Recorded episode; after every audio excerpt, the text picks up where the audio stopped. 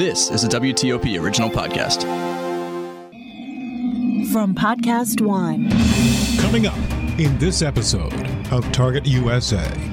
Uh, I truly believe that our greatest threat we face is our adversaries, mostly Russia, China, and a little bit Iran, inside our critical infrastructure. Bill Evanina, the recently retired director of the National Counterintelligence and Security Center. And he's going to say if we're not careful, these adversaries could shut us down. The ability for any given moment, uh, our adversary to shut off our power grids, our electrical grids, gas, natural oil, um, or the ability to have cyber um, malfeasance in those areas, to me, is our greatest threat long term. A long awaited, comprehensive, and enlightening interview with a man who saw the U.S. through some dicey counterintelligence times. Coming up on this edition of Target USA, the National Security Podcast. From WTOP in Washington, D.C., this is Target USA. Russia could render huge harm to this country. North Korea's secret missile capable of reaching the whole of the United States. Dangerous terrorist. DC is repeatedly mentioned as someplace they would like to seek an attack. Cyber criminals. Decryption successful. America has a target on its back. And on this program, we investigate the threats, the people behind them, the agencies fighting them, and the impact on you. This is Target USA, the National Security Podcast. I'm JJ Green. We've spoken to Bill Evanina numerous times over the last decade and several times on the Target USA podcast. Each time we spoke with him, it was under the constraints and the watchful eyes of press officials. But on this program, there was none of that, and we talked about a lot of things, including the threats that face the U.S., his time working under Donald Trump, and what the U.S. really has to be concerned about in the cyber world in the coming days, months, and years. Well, Mr. Evanina, thank you for uh, joining us and uh, agreeing to talk about this. But um, back into the world that you just left, I want to go back there to ask you a few questions. Um, first, I'd like to ask how would you characterize your time as director of the National Counterintelligence and Cybersecurity Center in terms of threats and evolving threats, et cetera? Well, I think JJ, we uh, we began with a vision back in 2014 uh, to be uh, have a boutique role in not only advising and informing uh, of the threats, vulnerabilities, and consequences inside the government, which includes the intelligence community and the executive branch and legislative branch, but as well as the private sector, in trying to drive a formula and a framework for understanding that our nation state threat actors were now penetrating, stealing, and potentially victimizing private sector entities. So we built that uh, with the auspices that we would serve a role in partnering with three letter agencies and the rest of the government to be that um, marketing piece, so to speak, to uh, advise uh, threat and awareness to the private sector. And I think we uh, we built a pretty good mission space there, as well as uh, driving insider threat and security practices uh, around the country and the globe. You left uh, f- not long ago, and it was a bit of a surprise to me. I just kind of figured you'd be there for a while. You were doing in my opinion, such excellent work. Um, but you left, and I'm wondering when you left, how did you leave things? What are the key threats that the nation is facing now? Well, yeah, JJ, I, I had planned to leave. Uh, I had been there six and a half years, and we had built uh, um, an amazing uh, center, an agency with just phenomenal, talented women and men driving uh, our mission space. And I we had just recently hired uh, a tremendous deputy in Mike Orlando from the FBI. So I knew that that was a perfect time for me to leave at the right place where we were in a, a steadfast position to carry on uh, with the mission space and without me being missed in the equation. Uh, secondarily, to your question, um, the threats are greater, um, more sophisticated, and probably more dangerous than they've ever been. And I, I say that with you know the obvious in play with the recent um, issues with SolarWinds and now the recent um, penetrations and breach with more Chinese actors. Uh, you see this expanding and with frequency uh, throughout our private sector. And I think right now we are at a, I would say we're at a pinnacle in our nation where we are forced to finally uh, really get to a place where a true private public partnership is going to have to be employed to at least neutralize, if not defeat, our adversaries. And I think uh, we're in a good space for that. I think the Biden administration should take that. And I think with Ann Neuberger at the helm at Cyber, working closely with Congress, I think we are at a place right now we have to engage our private sector who are going to provide some of the tools and capabilities to defend our nation uh, as we move forward against our adversaries. Okay, so you've described the threats and you've described them as um, uh, sophisticated and saying these are threats that are greater than anything we faced before. But where are they coming from? Who are they?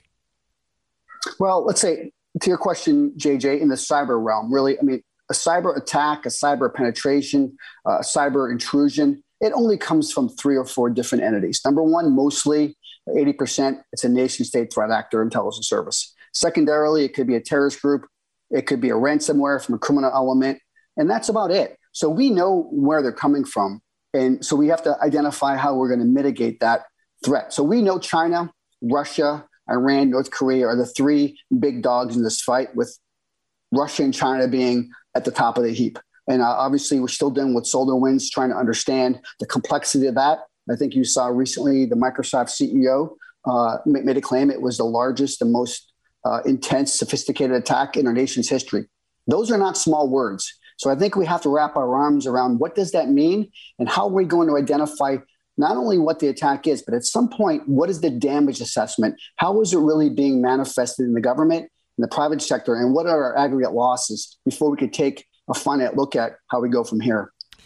We spoke with Steven Adair, who's president of Volexity, and he and his team were the ones that discovered that Microsoft uh, Exchange hack. And he said that this um, is as serious as it gets. And he said essentially everybody from mom and pop shops to ministries of foreign affairs in, in, in, other countries, major conglomerates are caught up in this. What's your perspective on this? Oh, I would agree, and, and, I would concur with that, and I would I would uh, amplify that with saying, you know, we are hearing, um, we everyone's hearing about about this uh, intrusion, hack, um, penetration from the government, from the NSC, from the FBI, from the intelligence community, from Congress, the private sector. Putting that all that information together is going to be very difficult to identify what the actual damage is. I think we started out three months ago saying that looked like an espionage uh, effort to acquire information. Uh, we're starting to see now there's more surveillance, and there's potentially down the road and we'll see what happens if it, could be more than that. And I think we have to wait for the investigation to vet itself. But at the same time, JJ, we have to understand the enormity of this. We have to be able to provide holistic information that's classified and not classified to victim companies so they can mitigate these issues today and moving forward into tomorrow and next week. And I think what the mom and pop shops, as well as Microsoft, Think about this Microsoft was victimized. If they can be victimized, anyone can. So we have to take this as a lesson that we are never as sure as we think we are from a cyber perspective. And secondarily, we have to have holistic and sometimes shared services to protect companies from adversarial action of intelligence services from nation state threat actors. You know, that is a really strong and very sobering statement. If Microsoft can be victimized, then anyone can. And that is not lost on me, and certainly I'm sure on the audience as well, because that means that, you know, we trust Microsoft with things that are important, like email and like other uh, activities that we engage in, whether it's for personal nature or of a business nature. Uh, and um, we are in a situation now where we don't know. We won't know for a while how much damage has been done. I've been hearing that China, or at least uh, individuals that are connected to China, are behind this hack. What's your view on that? Well, my view on that is not being in the game anymore, JJ. I will leave that to the folks who are, you know, investigating this. And I think, to my point before, it's going to take some time for full attribution and accountability. And I think that is the case on any type of cyber activity because a lot of nation state threat actors spend a lot of time obfuscating their activity, or when they don't, they want to get caught. But juxtaposing the SolarWinds attack, um, I want to go back to you know a few years ago we had the the MSS China APT10 attack, where China got smart and said, hey, instead of us breaching all these companies, we are going to step back strategically and go into managed service providers where all that data is from multiple companies. And if we attack and penetrate a managed service provider, we'll then have access to everyone's data. Well, SolarWinds is just the next venue of that from a software capability into um, you know tens of thousands of businesses. So so as we continue to mitigate these um, threats and understand consequences, JJ, we have to be able to look towards next week, next month, next year. What is the next iteration of this threat, and, and holistically look at how and in what manner China or Russia can do this a year from now. And I think this is going to be a place where the U.S. government is going to have to yield to the private sector to help find uh, effective solutions. Bill, Adair from Volexity and I believe the the government uh, and uh, at least a, a, couple of the top cybersecurity experts have said China's fingerprints were on this Microsoft hack. You haven't seen that? Um, I had not, JJ. I'll be honest with you. I um, again, I don't have access to the classified information anymore. Well, this uh, is, minimum, this, yeah. is, this isn't but, classified though. But I'm just wondering, have you heard that though? Do you you're just not um, commenting on that? I have I have heard that. Uh, I'm not going to comment on that. And again, I am uh, I come from a career of uh, show me the facts and the okay. evidence uh, before I make any decisions. Uh, we went through months where this was a Russia uh, involvement. would it surprise me at all if China had fingerprints on it or was a partner? Not at all. Both both nation state threats from both Russia and China are not only adversarial, nefarious, and they're vicious. So I would put nothing past either one of those countries. Speaking of those two countries, um, how would you compare them in terms of you've you've said already Russia and China are the the top tier. Um, is is one better than the other, or are they good at various different things? Yeah, I would say B. They're good at various different things. I think uh, because Russia does not have a vibrant economy uh, and they have you know very little to offer the world writ large. Uh, most of their interests are military based uh, or geopolitical in terms of uh, power brokering by Vladimir Putin, a very geopolitical, military, diplomatic. Uh, as you saw with the invasions that in the last you know five or six years, uh, they want to be able to stake their claim. Uh, they're not a threat to the U.S. economically at all. Where China, uh, for juxtaposition, is a significant existential threat to us economically, long term with their theft.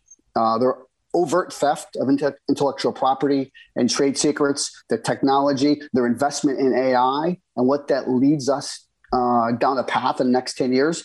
Existentially, China, not even close uh, with any other com- comparative nature. Obviously, geopolitical, we look at the COVID aspects this last year, uh, the race for being a global leader around the world, we're competitive with uh, as the as the current leader in almost everything. The U.S. right now, uh, China is nipping at our tail uh, not only from a science and technology perspective, but geopolitically, uh, telecommunications wise, and being that honest broker on the globe. And I think we have to have a whole society approach to not, not only understand that long term geopolitical risk, but find ways to be aggressive in, in countering that around the world. And, and I think Russia does not portray that kind of threat to us on a daily basis.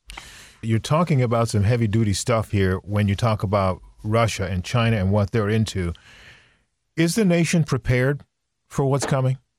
Wow, that's a that's a really heavy question, JJ, and I'll do my best to answer it. Um, I think we are. I think as a nation we're resilient, and I think we as a nation, as Americans, um, historically and today, we work at our best when there's a crisis, and we're probably in the last decade plus not been proactive in preparing for that crisis. We've had multiple crises. I see one coming down the road with with you know more advanced, sophisticated cyber. When you see what happened the last decade with Russia and to some extent China surveilling our critical infrastructure, our energy, financial, telecommunication systems, with Huawei and telecommunication systems, with the ability um, of both Russian intelligence and Chinese intelligence to um, provide malware on equipment in the private sector, I don't think we're prepared effectively and efficiently as a partnership between the private sector and the government as we need to be. We've made great strides in the last five years. I think the Congress has, the Senate has,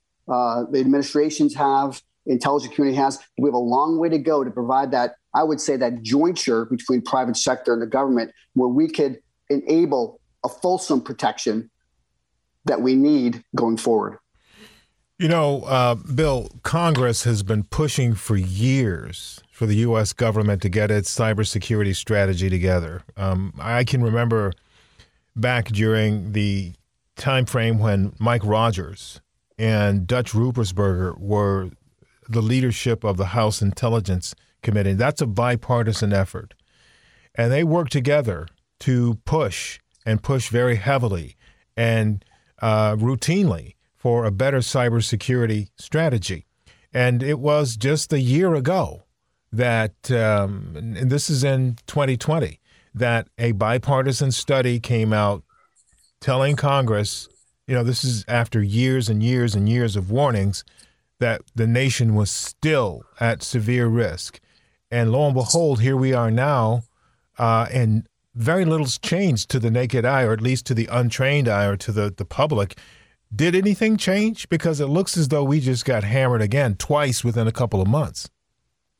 Well, great, great question, JJ. But but I'll step back a little bit in saying that um, the premise of the question, I think, behind the scenes and what the public doesn't see are, are the, the, the very uh, vigilant, super talented women and men of both Department of Defense, the intelligence community, uh, the non-Title 50 organizations who work tirelessly around the globe to protect us every day. So that doesn't change no matter what happens. I think to your point though, JJ, and again, I was in those briefings from 2009 and 10, 11, 12 with uh, Chairman Rogers and, and, and Dutch Ruppersberger, who were phenomenal leaders of an oversight committee. Yep. And up till now, when I left, with Senator Warner and Senator Burr and Senator Rubio and, and CISA, uh, all very bipartisan mindsets mm-hmm. uh, to be able to drive effective and efficient cybersecurity. And we saw the Cyber Solarium Commission and the recommendations that they put forward. That's great. What we don't have is an effective implementation strategy or plan, because with that, out of that branch of government has to be buy in and agreement with the executive branch. For instance, as you saw, uh, they uh, called for a cyber czar uh, that would report to Congress. Well, that hasn't been implemented yet because where would that person sit in the NSC? How would they work with Ann Neuberger with her new role and accountability? And we have multiple agencies that have cyber roles uh, and authorities: the FBI, um, the obviously NSA, DHS, CISA, uh, Commerce, Treasury, DoD, Cyber Command. Everyone is in this space. So, to your point, we do not have an, you know a holistic, down earthly type of cyber strategy. We have one for counterintelligence. We have one for counterterrorism and counterproliferation, but we do need one for cyber strategy, and we need a convening authority, and ability to look forward both offensively and defensively. But I think the point you're getting at, JJ, is the authorities issue and the amount of agencies that are playing in the space that have over- overlapping uh, authorities and overlapping roles and responsibilities.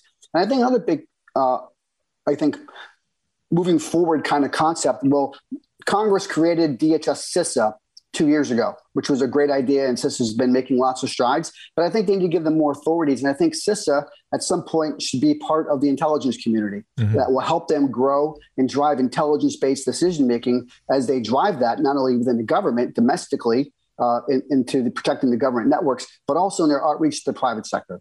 That's a really interesting remark there about CISA possibly needing to be a member of the intelligence community. Why, why, why aren't they there already? Well, I think uh, historically, you know, CISA gets their uh, classified intelligence uh, via DHS uh, intelligence apparatus, which is part of the intelligence community. Um, but I think they have so many things and responsibilities writ large with the Department of Defense. I believe that CISA on its own needs to be part of the intelligence community to have uh, real time actionable intelligence provided to them on an ongoing basis where they could take and utilize and provide to private sector entities in need. And I think that's probably something that uh, the committee members who created CISA two and a half years ago did not think of, or maybe it was plan A or plan B. And I've mentioned this to members of Congress multiple times that, and especially as we saw last year during the election threat process, um, Chris Krebs and CISA, who did just an amazing job uh, with state and local in protecting our election infrastructure, um, needed to be a little bit more effective and efficient as a government, providing them with that intelligence on an ongoing, constant basis that was real time and actionable. Shifting gears here, working during the Trump years, what was that like? Well, um, I'd say uh, from from a leadership of my of, of NCSC and being you know one of the leaders in the intelligence community, I, I, I want to say that it was uneventful, but that would be unfair. Um, but because I, I, could tell you my point earlier, the dedicated women and men uh, work tirelessly around the globe, regard, regardless who the president is. Um, but but I do I do know that from a morale perspective, we always said morale was high. But yes, you know, do do the tweets here and there have impact? Uh, they do. But I would say, from the most part, uh, can be no more proud uh, of our, of the resilience of the men and women of the intelligence community to fight uh, every day for the protection of America. And I think that goes no matter who's president. So I think it's easy for someone to say, wow, it was really difficult working for President Trump under his tutelage and his leadership. I don't. I think that would be um, incorrect for the women and men of the intelligence um, community, as well as the uh, women and men of the executive branch uh, going forward. Well, let's be clear about this. On this program, and everybody that I know that listens, and m- almost all of the folks that I know in the intelligence world, or anybody that listens to wherever you're going to get this podcast from, which is some WTOP uh, partner, knows that the men and women of the intelligence community are the consummate professionals, perhaps the world's most most professional people, and that they're going to do what they have to do regardless. But I do need to ask you though, how how did those tweets feel when you were in there, and some of them just did not seem to help your mission? How did how did that feel? Yeah, it doesn't feel good, JJ. I'm going to just you know being honest, but I, I, do think what what really helped was that below the president and, and outside the confines of his actual tweets, uh, there was a very supportive apparatus within the National Security Council that was um, on point with the intelligence community and the government in driving mission and programs forward. So, as much as the first, I would say, shock of how this was going to play out in 2017 um, manifested itself over time, you started to realize that the tweets were his way of driving his thoughts and ideas and, and policy, and you were able to, you know, mitigate that with understanding how that impacted your role. Now, honestly, for me overseas, uh, early on, it was difficult. You know, uh, being you know uh, head of counterintelligence for NATO, we had a, uh, a, massage our relationships with the NATO intelligence services early on. But after a while, they realized that it was just rhetoric and that uh, at the end of the day, we were going to rely on each other and partner uh, to protect ourselves uh, as a NATO body uh, from an intelligence perspective. And I think you just have to be resilient and get through it and overall understand how it affects you and your, and your agency's mission. There are a lot of things that I don't know, a lot of things that I'm completely in the dark on. But very few at least I think, when it comes to the intelligence community. And you just said something that I don't think I was aware of being head of counterintelligence for NATO. That was you. Yeah, uh, me and my role as head of uh, National Counterintelligence Security Center, you know, uh, the chair of that counterintelligence panel uh, for NATO for, for six years. And uh, the last two years, we partnered with the Romanians in that effort uh, to be able to drive, um, I would say, substantive and, and real actions uh, protecting NATO from insider threats, China, Russia, cyber, uh, across the spectrum, not only of the NATO headquarters in Brussels, but our NATO capital cities around our 29 member nations. And for me, that was one of my proudest moments is being able to drive um, programs and initiatives and have successful outcomes in NATO, and then be able to pre- present those at the NATO NAC every year in front of all the ambassadors from those countries uh, was an amazing, amazing opportunity. Very humbling for me as an American, uh, you know, intelligence professional, government employee for 32 years to represent America, United States, in that venue. So uh, I look back at that with great fond memories. One of the things that was very clear about you and your tenure uh, at uh, as NCIX and then director of the National Counterintelligence and Security Center was that even during those difficult Trump years, you were perhaps the only intelligence director consistently that did interviews. How did you manage to do that? Because many of many of your counterparts were really afraid, concerned about angering the president. Wow. Um, well, I didn't think I had a choice, JJ. I, I thought that as we built uh, NCSC into the boutique agency that it is with outreach, that the number one thing I could do was be out there, do interviews, and continue to drive threat awareness uh, and consequence to not only the government, um, but private sector, but, but also educate the American populace on what's going on and how these threats manifest their lives every day, whether it be from a social media account to you know uh, TikTok to Huawei. And, and to me, I never re- even really thought about potential consequences uh, from the president or the administration. And I can tell you, I didn't feel that way either with um, President Obama on working with him and General Clapper. I believe that was our role. And I think we had great partnerships with NSA, CIA, FBI, uh, DOD, as well as both branches um, of the legislature in Congress and the NSC to provide, you know, not only a partnering agreements, but understanding their understanding what our roles and strategy was in going forward and being public. And I think that partnership and trust drove a lot of our uh, willingness to do it and just lack of caring. As long as we were uh, judicious and we weren't um, disclosing classified information, we were doing, I think, what the nation needed to have, which was a voice from the intelligence community to those outside the intelligence community. Well, this has been a great uh, opportunity to talk with you um, on the tail end of your tenure uh, as um, uh, the director of the National Counterintelligence and Security Center. And then I look back to being one of the first people you spoke to when you assumed the role. So it's good to bookend that. And as we finish this, I'd like, if you would, just to give us a sense of the most important thing facing the nation right now when it comes to um, your former agency and the threats that face the nation? Wow, that's a, loaded question, JJ. And before I answer, I want to say thank you um, personally for all your um, partnership with NCSC and NCX before that, and me personally for being a supporter and being a, a, partner in enhancing our ability to message to the American people over the last seven years. It's greatly appreciated. So thank you and, and WTOP. You're welcome. Very welcome. As as far as the uh, threat, I, am I'm, I'm going to go with what my heart tells me um, beyond my mind.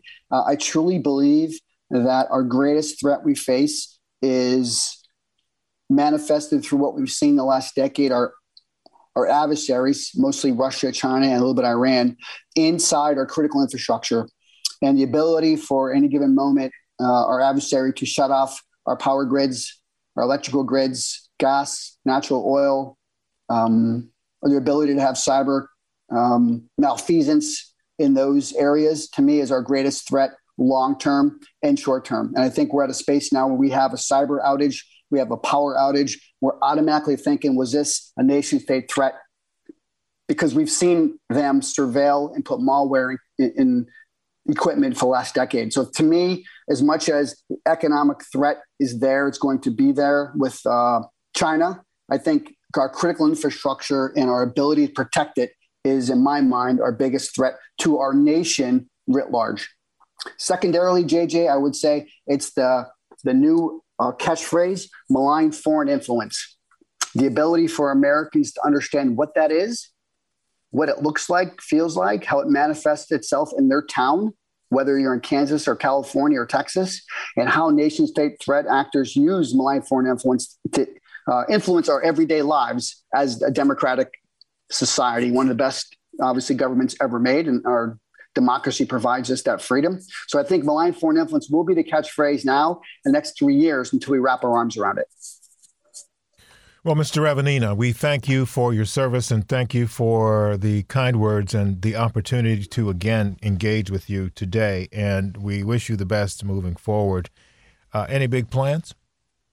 Um, well, yeah, I have a lot of plans. I, I just uh, incorporated uh, my new business, which uh, I'm now the founder and, and CEO of the Evanina Group, which we will continue to drive uh, threat awareness and consequences to uh, C suite members and board of directors to help America and the private sector drive effective and efficient protections against nation state threat actors and build more uh, coalitions with the government to be holistically pure in our defenses. At the same time, provide those uh, corporate executives with some geopolitical risk assessments as they continue to uh, engage in global um, investment. Well, again, Bill, thank you very much. JJ, have a great day. Thanks for the opportunity.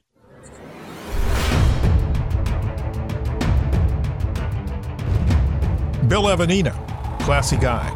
And I get the feeling you'll be hearing from him again in some capacity. Don't know which it is, which it will be, but I do think you will.